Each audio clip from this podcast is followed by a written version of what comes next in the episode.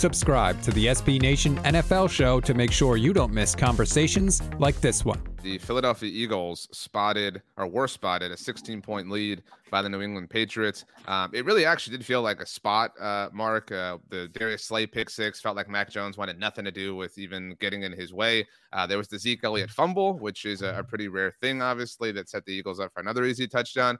Uh, but to their credit, New England clawed back, clawed back, clawed back, mostly on the back of Kendrick Bourne uh, two touchdowns. Imagine if he was part of the 49ers offense still, by the way. Like it's just yeah. stupid um, to really think about. But anyway, Mark, um, so close, but not enough for the Patriots as they fall to 0 1 with Tom Brady, I guess, getting automatically put in the Patriots Hall of Fame, whatever. Uh, that, it was weird how they picked the Eagles of all teams to do this against. But uh, Mark, your takeaway uh, takeaways from New England's week one performance. Yeah, I mean, like I sort of said at the outset, like there are no points for moral victories. This was, I think, in a way, a moral victory for New England because, you know, I said this on a couple of shows last week coming into this game. Look, you know, if they could keep it to a one score game, keep it to a field goal kind of game against the Eagles, against the NFC champions from last year, that would show some improvement. If they could show something on the offensive side of the ball, at least something organized you know, some execution, some consistency, some professionalism. You know, guys like Kurt Warner and Dan Orlovsky and others were destroying this offense all season long a year ago with a lack of attention to detail. You saw that. You saw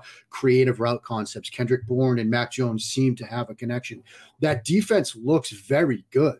I mean, yeah, they, you know, gave up, you know, the touchdown after the Elliott fumble, you know, but for the most part, they kept this team in a position to come back. And look, he had the big hit on J- Jalen Hurts, forces a fumble from Jabril Peppers. They recovered. New England has a chance to go down and score and take the lead, and they don't. So I think the defense is going to be good enough to keep them in games. The question, as it was coming into the year, is the offense going to be good enough to win some of those games? I think even though they lost yesterday, we saw some steps forward from this offense, some professionalism from this offense. And I think they might be a better team than we thought. You can hear the rest of this conversation by subscribing to the SB Nation NFL show wherever you get your podcasts.